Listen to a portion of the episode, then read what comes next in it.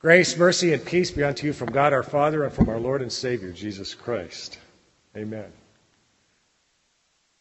We heard today a parable about a vineyard and tenants who were in charge of that vineyard, and the meaning of this parable would not be lost upon first Judean century Judean leaders. You see, the vineyard was a long standing metaphor for the people of God, and you see this in Isaiah chapter 5. Let me sing for my beloved my love song concerning his vineyard. My beloved had a vineyard on a very fertile hill. He dug it and he cleared it of stones and he planted it with choice vines. He built a watchtower in the midst of it and hewed out a wine vat in it, and he looked for it to yield grapes. But it yielded wild grapes. And now, O inhabitants of Jerusalem and men of Judah, judge between me and my vineyard. What more was there to, for me to, uh, what was there to do for my vineyard that I have not done in it? When I looked for it to yield grapes, why did it yield wild grapes? And now I will tell you what I will do to my vineyard. I will remove its hedge, and it shall be devoured. I will break down its walls, and it shall be trampled down. I will make it a waste. I will, it, will, it shall not be pruned or hoed and briers and thorns shall grow up. And I will also command the clouds that they rain no rain upon it. For the vineyard of the Lord of hosts is the house of Israel, and the men of Judah are his pleasant planting. And he looked for justice, but behold, bloodshed, for righteousness, but behold, an outcry. God had always desired from ancient times to make his people bear fruit. There's a metaphor again. So, what were the grapes that they were to produce? Isaiah says justice and righteousness. When we hear the term righteousness, we might think of moral superiority, but the Israelites would connect that term to Abraham and his faith. God had made a promise to Abraham I have your back, I will bless you, I will protect you, and I will make you a great nation. And he trusted in that promise, and that was counted as righteousness, his trust in Yahweh God. Justice, second term describes the application of divine ethics in a social realm. Their justice, their behavior toward others was to be an outgrowth of their trust in Yahweh God. If they indeed trusted and loved Him, they would also take care of each other and others. Isaiah presented this parable to identify problems among the ancient Israelites. Isaiah, we're talking about. They did not trust Yahweh by and large. They were turning to other gods, or they were turning to other foreign nations for their protection. Yahweh doesn't have our back. Maybe the Assyrians, maybe the Egyptians, maybe the Babylonians. There was injustice, the abuse of power for self enrichment. Other prophets talked about the leaders having paneled homes, ivory decorations at the expense of the poor the orphan, the widow, the marginalized in society. And so Isaiah foretells the consequence. The vineyard, the nation, would be destroyed. This background would be immediately understood by Jesus' contemporaries when he tells a parable of a vineyard and workers in the vineyard. The tenants would be understood as those who were to care for God's people the priests, the teachers, other religious leaders. These tenants finally killed the son so that they could preserve their own status. The not so subtle point made by Jesus' contemporaries was this the Judean religious leaders refused to acknowledge the authority of Jesus because they did not acknowledge the authority of God Himself. They were rather intent on preserving their own status and their own wealth. The priesthood in first century Judea was an opportunity for self enrichment. It was often treated like a political football. In the minds of some, it provided not so much an opportunity to serve God, but an opportunity for self aggrandizement. The long standing feud between competing families for this influential office had led to strife, intrigue, sectarianism, hypocrisy, and bloodshed. Indeed, one group of Judeans became so disgusted about corruption in the priesthood that they washed their hands of the entire proceedings. They withdrew to the region of the Dead Sea, and they waited for the teacher of righteousness to one day come and cleanse the temple. That teacher of righteousness did come, but not in a manner expected. God did send his son, Jesus. And the leading religious leaders only saw him as a threat to their authority. So they would kill him.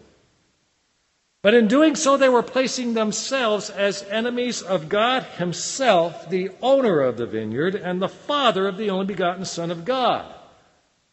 The consequence is that caring for God's people would pass to others.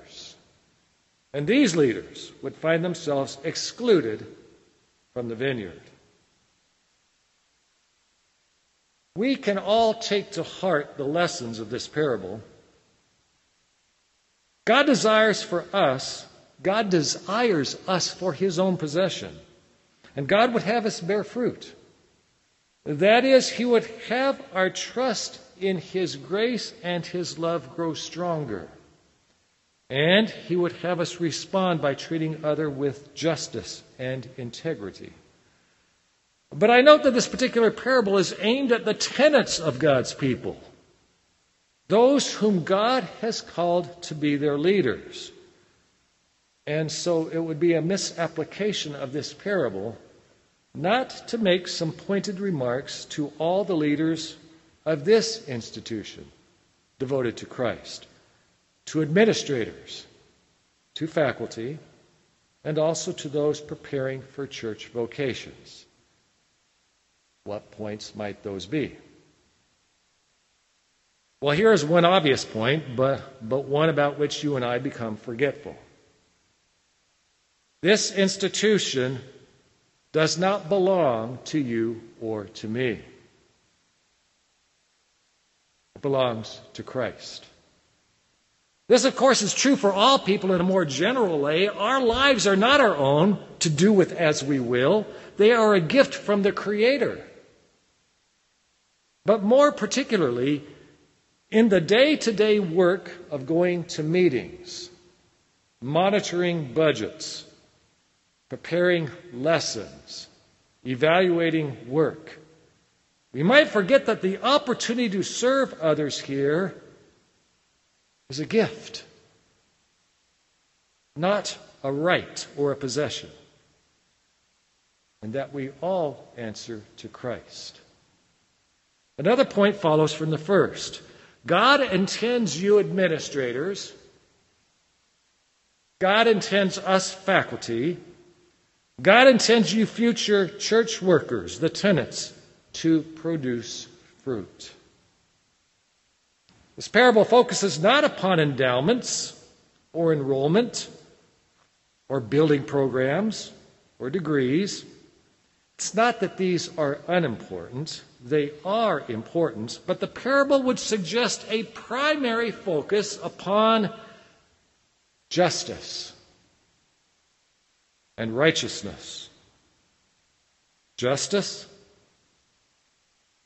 Is your yes, yes, and your no, no? Are you fair in your dealings with others? Do you regularly submit your vocation to evaluation under God's divine and holy will? Righteousness. Are your words and deeds informed and motivated by faith in Christ?